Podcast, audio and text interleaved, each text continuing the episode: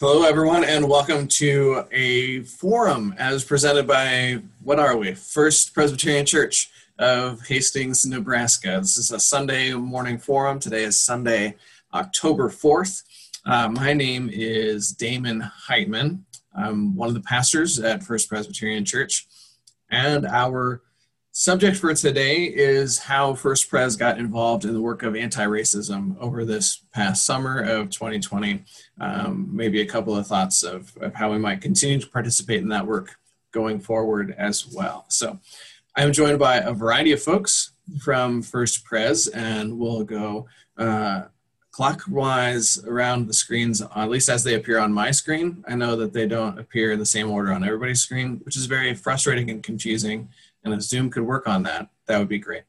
So, uh, Damon Heitman, as I mentioned, one of the pastors at First Pres, uh, joined also by Greg Allen Pickett. Greg, if you could greet everyone.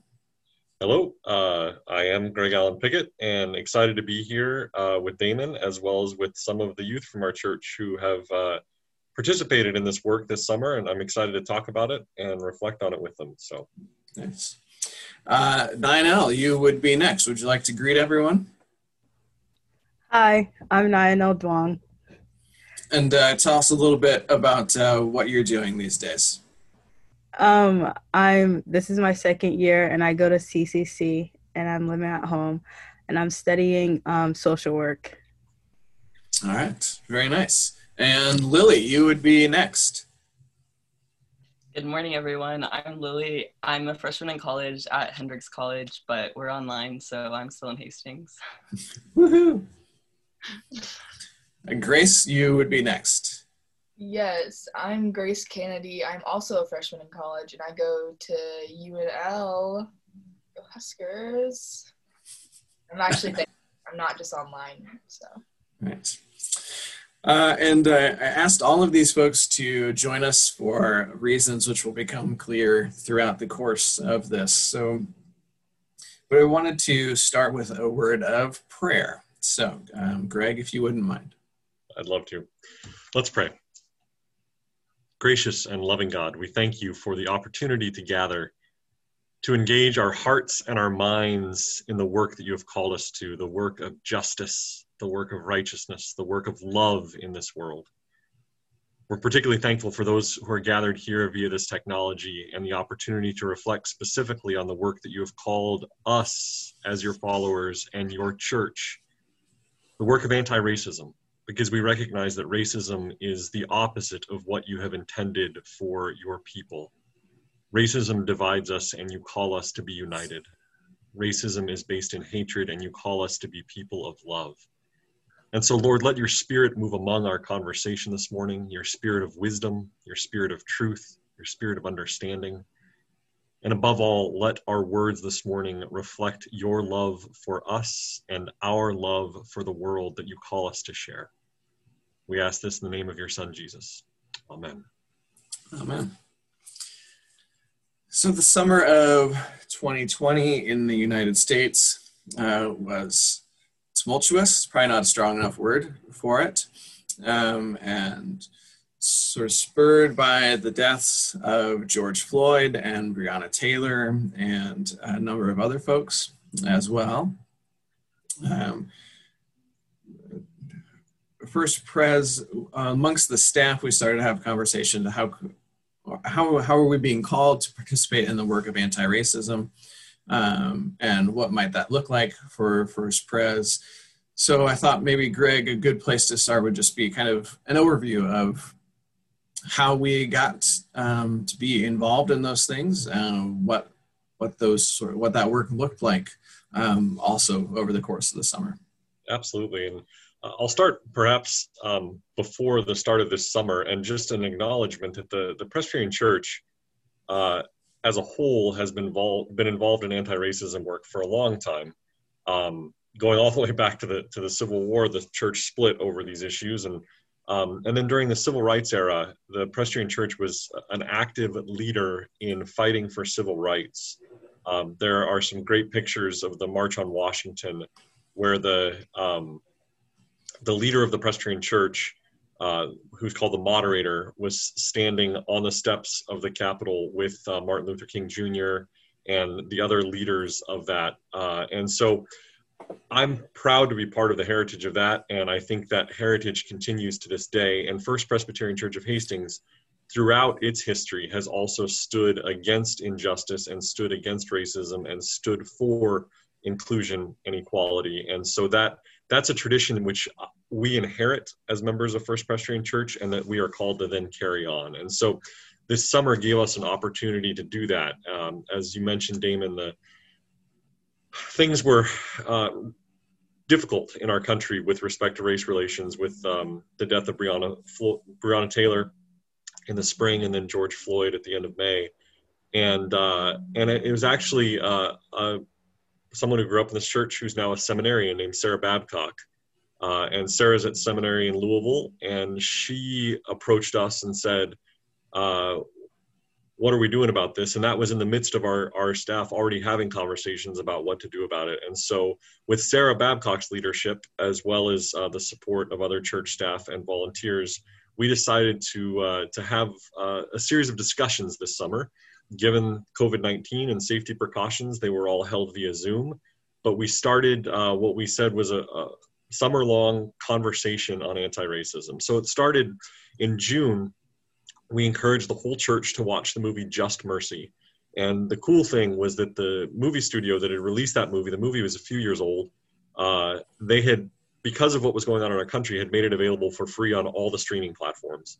And so we encouraged our entire church to watch the movie Just Mercy, which which tells the story of an unjust incarceration in the South and how somebody fought to uh, fought for justice uh, a lawyer came down there and fought to, to free this person who was unjustly incarcerated because of his race. So the whole church, uh, many members of our church watched that movie. And then at the end of June, we held a, a discussion via Zoom, or actually a series of discussions via Zoom. Uh, that went so well, we, we decided to continue it. And so for the month of July, we focused on a book and a movie called The Hate You Give, which is about uh, one teenager's um, sort of interaction with racism in a borough in New York City. Is that right? I think it was New York. Sounds right. Maybe. Yeah. Has anybody else read that? Lily? Grace? Ninel? We have, but we don't remember. Mm, okay. Okay. um, and we learned too that the hate you give is actually one that they're reading at hastings middle school uh, which is great it's technically a piece of young adult fiction that was made into a movie and so as a church again we, we either wa- read the book or watched the movie. Um, i read the book. I have not seen the movie although i'm told the movie is quite good. Uh, and so then we convened a series of discussions in july about that book and movie the hate you give. Um, and then in August, we moved on to uh, another book called uh, I'm Still Here by Austin Channing Brown. And she's an African American woman who reflects on her work, specifically her work in churches and in uh, faith based nonprofits, and how she herself has experienced racism in those contexts, both in uh, covert and overt ways. And so we reflected we read that book and held a series of discussions to reflect on her work. So that was that was the work. It was really based on this notion of, of learning um, of trying to open our eyes and our minds and our hearts to the experience of that people have had with racism in our country in the last 10 years uh, or 15 years and um, that was that was kind of the, the gist of our study was exposing ourselves to these personal narratives of ways that people have been affected. And mixed in with that, we also, um, two students from Hastings High School uh, were um, interviewed about their experiences with racism in Hastings. And uh, and also in the midst of that, we we had the anti-racism rally that we held here in, in Hastings, Nebraska, that you'll hear more about uh, towards the end of this uh, forum. And so it was a it was a it was a good summer. It was a busy summer. It was a challenging summer to be honest with you even for us because uh, for many of us here in hastings we were exposed to some of these issues of racism uh, some of us for the first time uh, that we didn't realize were were issues both locally in our community but also nationwide about the ways that the insidious sin of racism has infected not just individuals but also systems and structures and powers. And in the words of the apostle paul he talks about the that darkness has entered into the powers and powers and principalities and in our present time. And so we reflected on that as well. And throughout all of this we were specifically focusing on the role of the church. What role does the church play and what role do we as members of a church as followers of jesus christ have in addressing racism in our communities both on a personal level but also on a systemic and structural level? And um, and we wrestled with those questions. And i uh, I, just to ground this a little bit in scripture, I was I was thinking about this this morning as I was driving in, and um, when Jesus begins his earthly ministry uh, in the Gospel of Luke, uh, he he walks into the synagogue and he pulls a scroll out of the Torah and he unrolls it and he reads it, and it's from Isaiah. And he reads these words that the Spirit of the Lord is on me because he has anointed me to proclaim good news to the poor. He has sent me to proclaim freedom for the prisoners and recovery of sight for the blind, to set the oppressed free, and to proclaim the year of the Lord's favor. And then he rolls the scroll back up, sits down, and he says, Today this scripture has been fulfilled in your hearing. And so those those themes of Jesus' ministry throughout his uh, earthly life of proclaiming good news to the poor, freedom for people who are imprisoned, whether it's physically imprisoned or imprisoned because of systems like racism, and setting the oppressed free. And it really is our call as Christians and as the church to continue this work of Jesus' ministry, to continue to proclaim the good news to the poor, to continue to seek to set the prisoner free and and and or, and to help the oppressed. And and that's really what draws us to this work as the church because we recognize that uh, a country and a system in which racism is present is one that is uh, is not reflective of the kingdom of God and not reflective of our call to love our neighbors as ourselves and to love God. And so that's uh that's a high level overview, Damon. I didn't give you a chance to give me any questions there, but any no. any questions or follow up or ideas there? well, you you walked on a couple of my questions that I had, but uh, it's uh, it's interesting uh, this this idea of the the, procl- the proclamation of the good news, right? Of uh, gospel is the word um, that gets used, right? And uh, and part of it is right is this is joining in the work of liberation uh, and that sort of thing, and part of it also is this to use that as as a method of self reflection as well, right? So um, so that we take a look at where we are as individuals and examine our own our own blind spots, our own places of ignorance, um, which that just means a lack of knowing, um, and and take time to do that sort of self reflection as well. Um, and I'm wondering if, in the course of those discussions, if any of those sorts of things uh, came up for participants as well. I would say absolutely. Uh, I, I can certainly speak for myself. Um, and um, the movie Just Mercy and the book, um, both, were reminders of me that the insidiousness of racism is is present in the criminal justice system, uh, of which I am a part of in some way because I pay taxes and I'm part of that system. And so what we reflected on with that was that it, it wasn't just sort of one evil person, one sheriff, or uh, one DA, but in fact, the whole system was set up to treat black people differently than white people. Um, and and I had to do my own reflection to realize that I am living in that system. I am part of that system in some way, um, and I'm grateful that in Hastings, I have not heard stories of things like this happening, but I moved here from Atlanta. And in the South, we've, we've seen that and experienced that. And, and then throughout the summer, as we heard more stories from Hastings, uh, we didn't hear any direct ones specifically about the criminal justice system, but uh, the two students from Hastings High School reflected on their own experiences and um, how it's it's it's difficult for them, and that was that was confronting uh, to learn that even in our own beloved community and even in our high school, which is full of wonderful teachers, uh, many of whom are members of our church, that on some level these things were still happening there. And uh, that challenged those of us who live in Hastings and love Hastings because we haven't experienced that because of our own context. And yet to hear that those experiences have happened here was uh, was difficult and challenging. Uh, and then and then to do the reflective work of okay, what am I then called to do to ensure that these experiences stop happening to people uh, so that they are treated fully and fairly and equitably.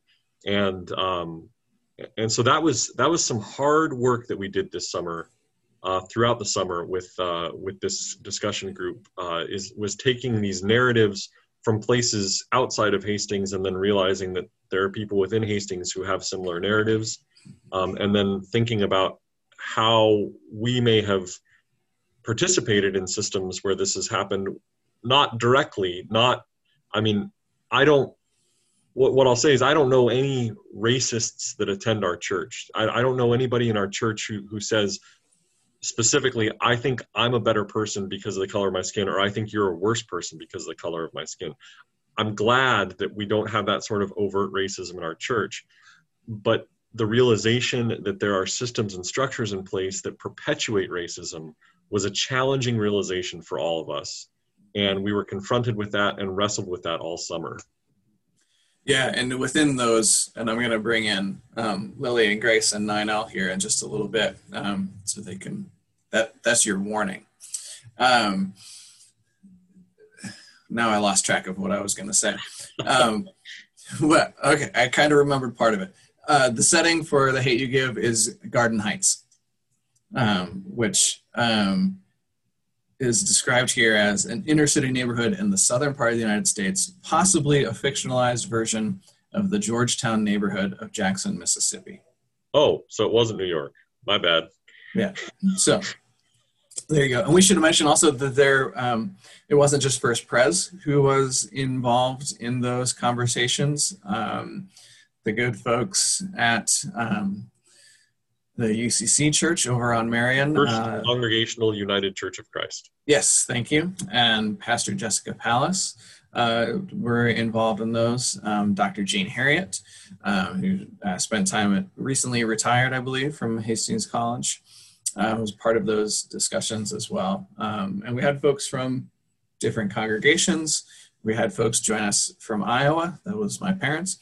Um, and that sort of thing. But and you and I led a, a, couple of those groups, some of those sessions and conversations, and and the amount of we had folks who had been involved in this kind of work for years and years, decades, yeah, yeah.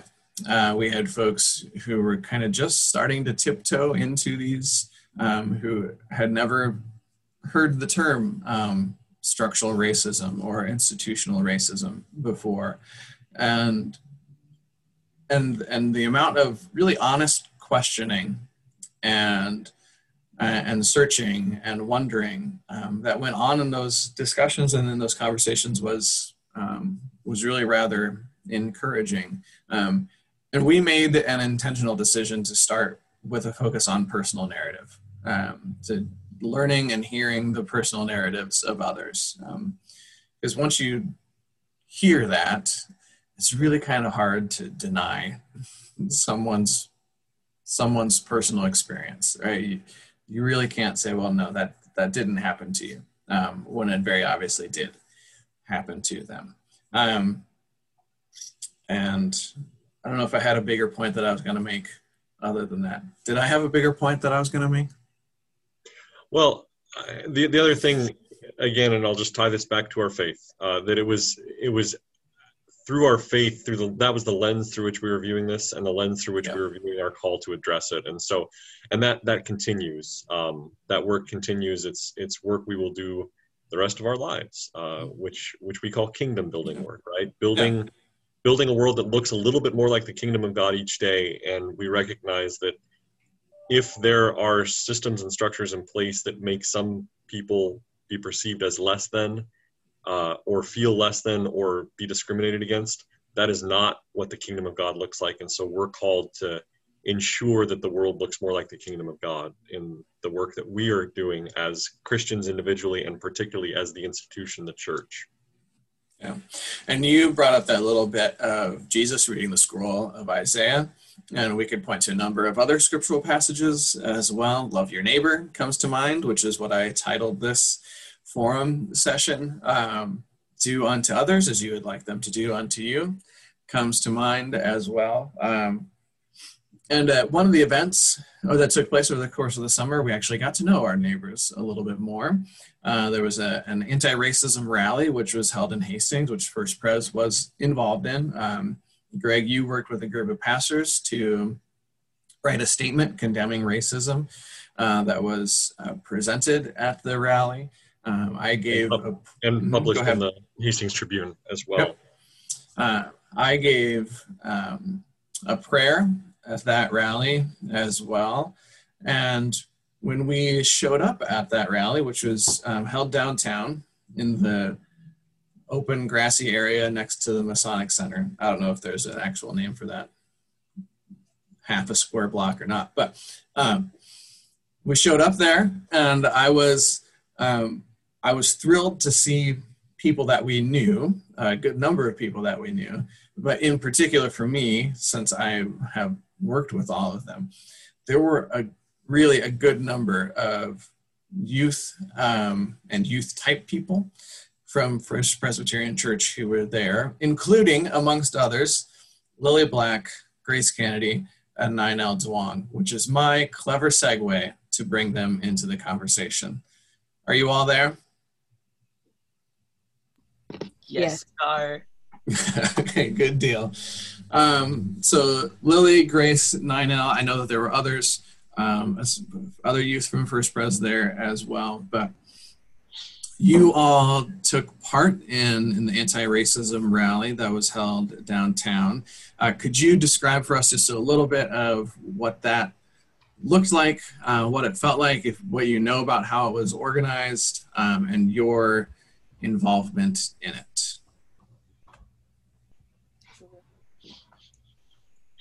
I mean, we were just protesters at the march, at the rally, you might call it. But I can't say a lot to how it was like structurally set up, but um, there were multiple speakers of pe- people of color that spoke on their own experiences, not only in Hastings, but just like in life. And I thought that was really important to hear because I feel like as people, we understand that like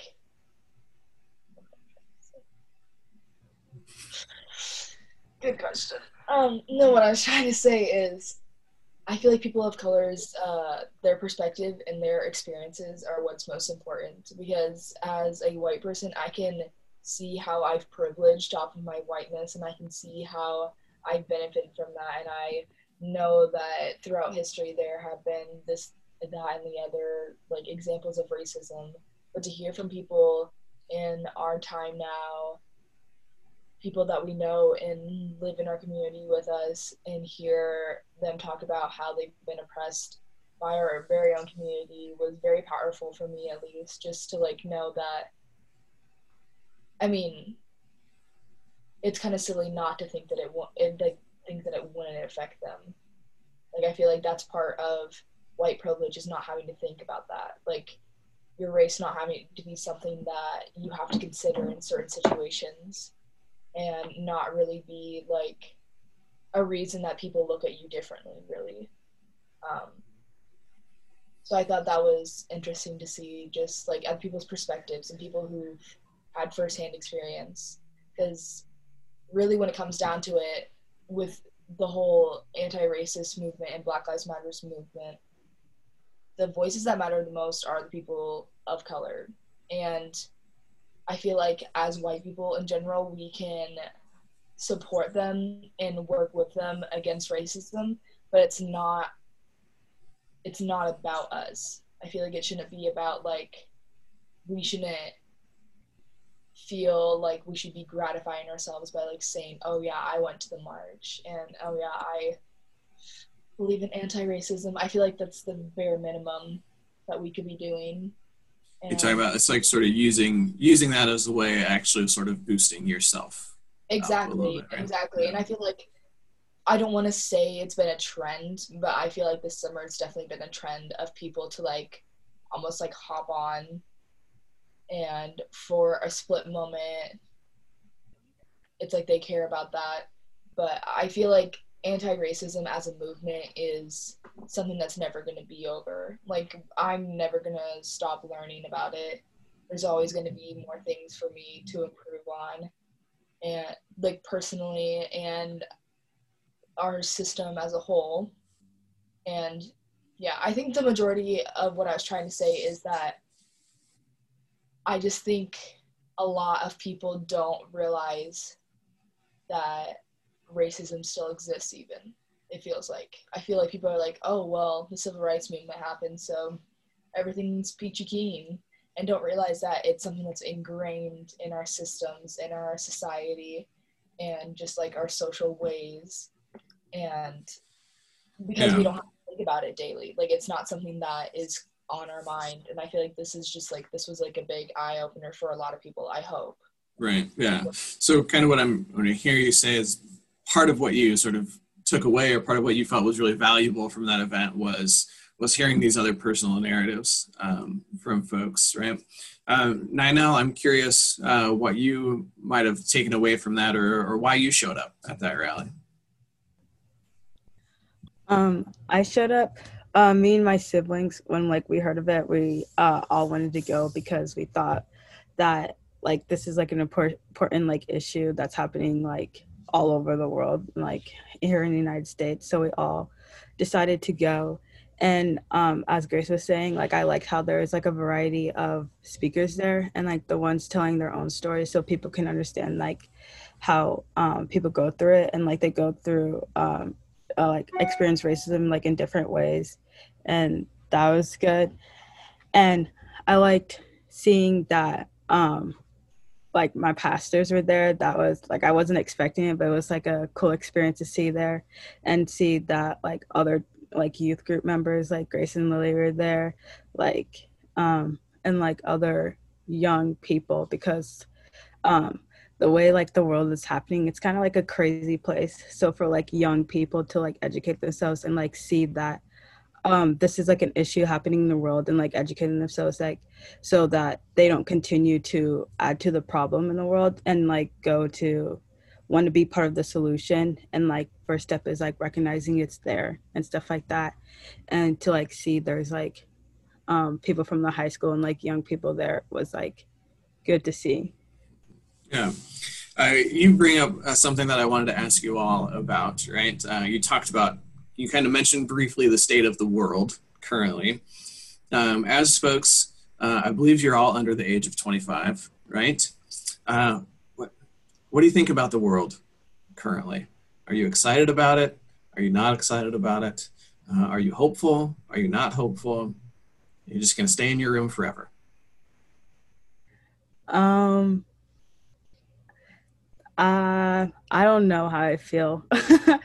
kind of like scared to see like what's gonna happen next since like all this crazy stuff is happening and to see like how people are gonna handle it like how people are like handling the coronavirus and stuff like that and like how people are like how um the even like the racial issues how it's like a debate like I don't understand how people are debating it. Like I don't see it as like a political issue that needs to be debated, but some people do and just like see how um how the younger generation is gonna like interpret all of it and because we are the next generation so we're gonna like affect the world next to see how like we're gonna take it in so i don't know Yeah.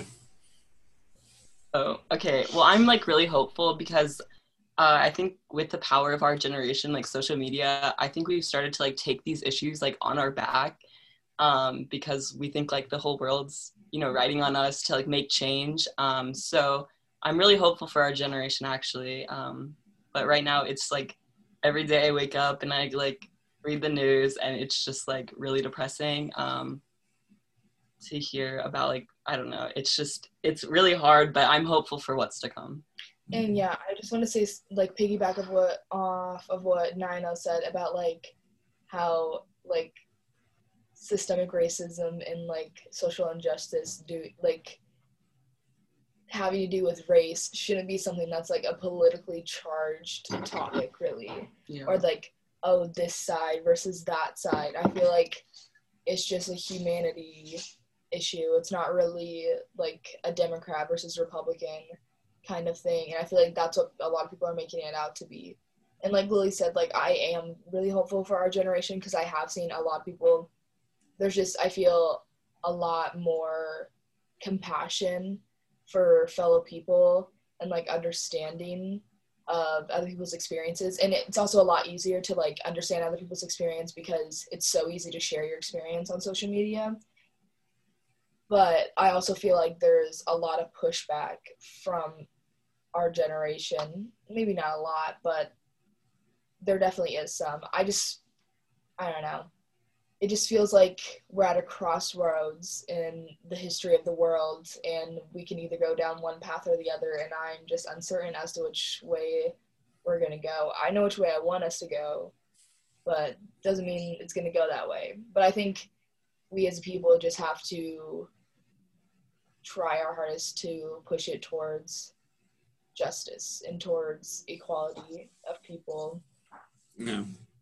Yeah, um, I'm, go- I'm going to mention briefly that um, uh, our worship service starts in a little bit, and so Greg might have to step out to do some things to prepare for worship service, just so if that happens, people aren't scared, right? Um, but what I wanted to say after that was, um, I think, like particularly Lily, Grace, Ninel, uh, and others that showed up.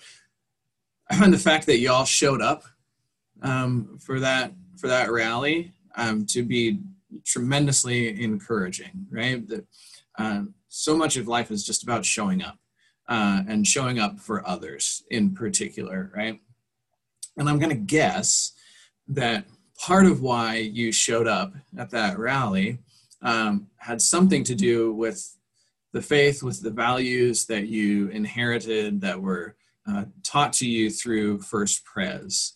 Uh, so I'm curious were there things that you sort of learned through this particular community that uh, sort of helped to propel or compel you um, towards towards caring for others uh, for towards living with compassion as you were talking about grace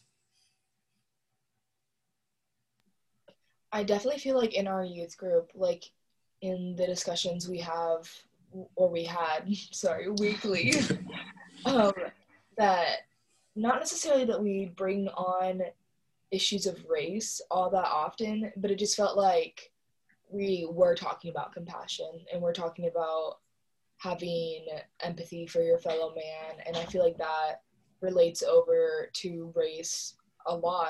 And so it wasn't necessarily that we ever that I can remember that we ever like specifically touched on the subject, but I feel like the general moral idea of just like being kind to people and wanting the best for other people no matter how different they are from you, I feel like that was touched on a lot and that was something that was really focused on in my youth group. I feel like not I feel like more than other places was. Like in school you can't you can talk about morals in maybe an English class if it comes up in a book or something, but this was like youth group was someplace that that was something that we meant to talk on and like we had the privilege to be able to talk on freely and I thought that was really important and definitely strengthened or helped me grow my compassion for other people a lot personally. It's like the simplest principle, which is like loving your neighbor. So like I don't it kind of comes back to like I don't know why it's it's just a thing to do. Like be nice to everyone. It just seems like a very simple a very simple concept to me. Yeah. to just be kind to people. But I feel like we have to go beyond that and understand people's situations and understand how we as people can affect those situations and affect the system that has been so inherently racist. But I do think it starts simply with by recognizing that you're a part of that system and just trying your best to the least we can all do is just be kind to people. I really think it really just comes down to that. It's mm-hmm. just general kindness to the fellow man. Ninel, any thoughts there? Um, yeah, as Grace and Lily was saying, how like we're um always touch about compassion and like loving one another and stuff like that. Um, so like when we're in youth group and stuff. So I feel like how could I like go to church and like learn those things, but not like reflect that out on the world and like go out and like like teach what I've taught at church. Like I don't I don't know how I wouldn't be able to do that. So yeah. This is it, Greg. This is like what we're trying to do. Right? Let, let me just uh, I'm going to step out here, but let me just say uh, thank you to all three of you uh, for uh, showing up. Uh, and more than showing up, actually going out and living uh, the faith. The Ninel, the consistency between what we learn in the church and what we say in church and how we go about living our lives.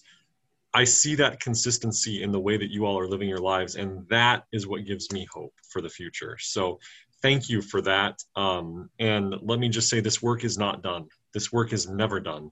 We will continue this work uh, as long as we are the church and as long as we're called to live our faith. So thank you for your participation in this work, both throughout the summer and throughout your lives. And thanks for tuning into this. I'm going to step out and get ready to start 1030 worship, where we are going to go proclaim more of that hope and that justice and that call to serve and that call to love. And then we're going to go out and keep living it in the world. So thank you all. We'll, uh, we'll see you later. Bye, Greg. I just uh, yeah, go ahead. Say something.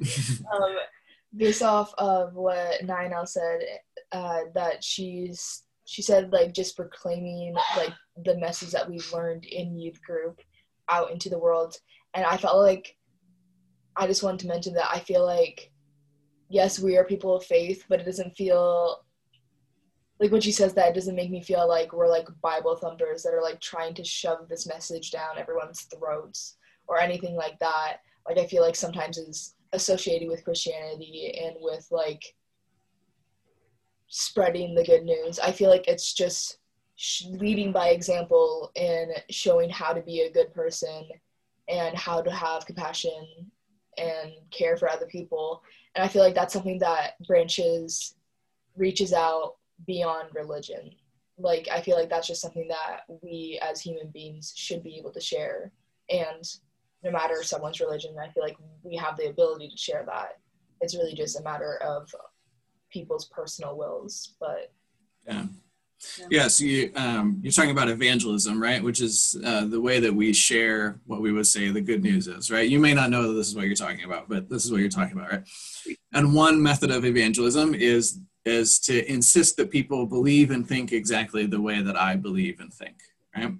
And another method of evangelism is to simply live my life as honestly and authentically as I can and let my actions reflect my beliefs and my convictions and let others bear witness to those actions, right?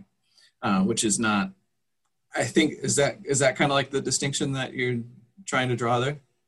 I mean, that's exactly what I was thinking of, honestly. But I feel like a lot of it is really like you can't. I feel like trying to get someone to believe exactly what you believe just causes more rift and more division in people, and just leading by example. It's almost like taking the higher ground. And yes, I think we need to be having like the hard conversations about race and about systemic racism in America, especially. But I think it comes to a point where you can't just like force someone to believe the words that are coming out of your mouth. Like even though you believe them so much, like you can't force them to change their ways. So the most you can do is just to show them through your own actions, like mm-hmm. the right side. Yeah, uh, an interesting question occurs to me. Um, Grace, you mentioned saying yes, we, we need to have these difficult conversations. Um, Greg's talking about the work it needs to continue. Uh, there's still work to be done. what do you all think is what do y'all think is next um, in this work? Is it is it more conversation? Is it more rallies? Is it um, policy action? Um, where do you, where do you all think this is going? Where do you all hope or want for this to go? Okay, the first thing to do is vote for elected officials who believe in this kind of thing. Um, I think that's the easiest thing, and it's, it's election season, so everyone Okay. get your ballots in. So some some continued civic action. You're saying? Yeah, that's the that's the bare minimum, I, folks. but I feel like it's all of the above, like everything that you said, like having the conversations, going to rallies, policy issues. I feel like we need to get more involved in our government. I mean, let's not talk about government. I have so many opinions. we don't need to go into that. But How do you think that we? How do you think we keep having these conversations?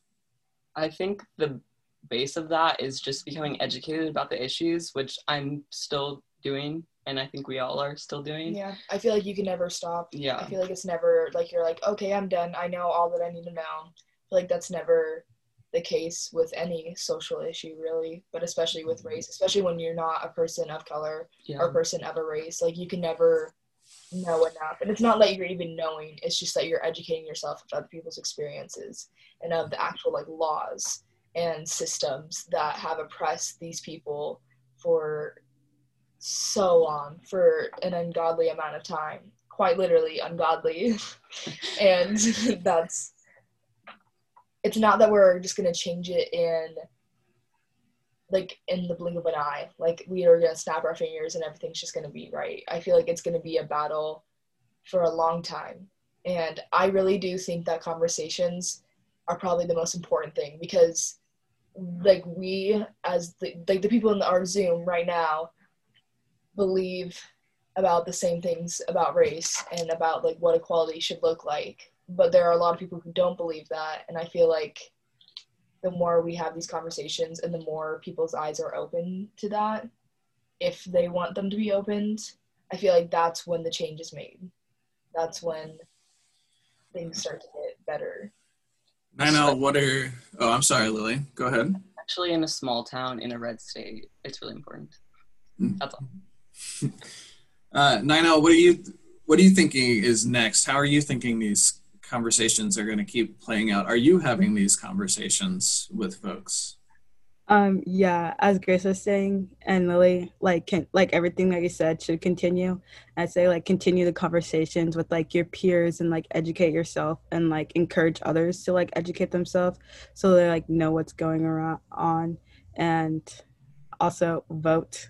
That is very important, especially as young people. We should be able to go out and vote and use our voices. Because, like, I feel like a lot of young people they feel like they don't they say like their um voice doesn't matter whatever like that but that's not true. Like you need to educate yourself and like vote. Because some people like when i ask like oh like what do you think about like the politics and stuff? they're like oh i don't know. I don't know if i'm gonna vote or i don't know anything about it which is like crazy because i don't know how you can go on social media and not know anything about what's going on like in even the slightest but yeah to keep the conversation going and encourage people to educate themselves and educate yourself Yeah. You mentioned um, social media, Nino. Is social media helping us or hurting us? um i feel like helping us because um like everyone's on social media like everyone. Like even on like tiktok. Like oh. tiktok it's very educational as some people may not think it is. Like people there's like all people of ages like you can go on tiktok and learn about like health and like what is going on in the world. Like there's like doctors and lawyers and Sure. just everything on tiktok. So like social media is another way of like educating yourself and like just like opening up the conversation to have because like yeah so social media is good I feel like it's both. Like it both is helping and hurting. I feel like it's helping and educating and just like opening people's eyes and showing them like what's happening in other people's lives and everything. But I feel like the only way it's really hurting is that people not really like don't fact check things, but they kind of just like believe whatever they see, like True. on social media. And I feel like that is something that I myself don't even really know how to like check absolutely everything to make sure absolutely everything I see is 100% true. Like I feel like that's very exhaust- exhausting. But for the most part, like people just sharing their stories and sharing their experiences and their thoughts, I feel like that is a lot and that says a lot and it brings a lot of people together and I think it connects people in a way that hasn't really been possible before, um, especially like worldwide. Like I know that there's been marches in other countries about the racism and systemic oppression in America. And I don't think that would be possible without social media the way it is right now. So it becomes easier to sort of connect these, all these. Before they would have just been loose threads that maybe you would have heard about, but maybe not. Uh, it becomes easier to sort of put them together into one garment, I suppose, right? Um, to continue my thread metaphor. Uh, what else? Any other other thoughts? Anything else that you were hoping that I asked about, but then I didn't? I think it's something as simple as I don't know. I don't think people realize how whitewashed our country is in general. Like Lily and I were talking about this last night, and just like learning in history, like growing up, is almost like black people didn't really exist except if they were slaves. Like that's all we really learned about. Mm-hmm. So you're kind of talking about the just like what narratives are generally known Exactly, yeah. within the culture. it- Yeah. I just think it's like even even Jesus is extremely whitewashed, and like we know where he came from, and we know that he was Middle Eastern, and we know historically that he would have been a person of color, but in almost every depiction of him in European or American art, he's a very white person, and I feel like that's because white people have controlled the narrative for so long and just like not allowed others to speak that I feel like we've just become so comfortable in our racism and that it is like a hard thing to push past and to like acknowledge that it's there and to work against but i feel like it's something that we have to do and even like in small things or like just changing your language like it's also like really important to just do that um even And like be- the small racist remarks which you hear a lot um, and just be constantly learning. Yeah. Like Can you can you give like an example, Lily? I mean, I think you're kind of talking about microaggression sorts of things. yeah. Um like actually grace taught me this that to just call them like instead of saying african american it's actually more respectful to say like just black person or like a because person you of don't color know if they're american or from africa and it's kind of i don't want to say stupid but stupid to assume it's racist almost to assume that they're from africa just because that's that's what you know about black people and about where they're from. And also like asking people oh where are you from? Oh i'm from hastings. No but like where are you from? Like asking someone's ethnicity From as Hastings. hmm yeah. as if that's something that is your information that you're like entitled to know? And i it's i feel like greg said this earlier how like we don't have like overtly racist people in our congregation. And i feel like that's generally the case for a lot of people but it's not necessarily overt racism that is the problem. It's the little minute micro racism little comments and mindsets and thoughts and oh it's just a joke and all these little things that just build up over time and have been building up that that really create the racism and the racist culture in our society right now i feel like i feel like all those things add together and equal a lot all these little pieces Um, Ninel, anything you want to make sure that you you add in before I'm going to close? I'm going to draw us to a close here in a little bit. No, what Grace and Lily were saying, I agree. yeah. Um, okay, well, I'm gonna I'm gonna draw us to a close. Um, my honestly, my most heartfelt, deepest thanks and appreciation to Grace and to Lily and Ninel um, for being willing to join in and have this conversation uh, this morning. But beyond that, for just being themselves, they're all wonderful people, and I wish that you could all know them. But uh, only I am that privileged. So there you go. uh, uh, let's, I'm going to end to Greg as well, I guess. Okay, at any rate. Uh, let's, I'm going to draw us uh, to a close with a word of prayer. Loving and gracious God, um, though it is often challenging, I thank you for the call that you place upon our lives. Um, the call that seems so simple um, and actually really is pretty simple, um, but is also kind of hard as well to love our neighbors and to treat others the way that we would hope to be treated. I pray, oh God, that you might continue to give us the strength and the courage and the patience that we need to be able to do such things, that the way that we live our lives may reflect the value of love that you have instilled in us. In your precious and holy name we pray. Amen. Well, uh, my thanks again. Uh, I will see you all around the neighborhood, perhaps, hopefully. Uh, my thanks to all of those who joined us uh, or watched later on during the week. Uh, again, this has been a forum as presented by First Presbyterian Church of Hastings, Nebraska. And uh, until next time, toodaloo. Toodaloo. Thanks, Simon. See you later. Bye. Bye. Bye, everyone.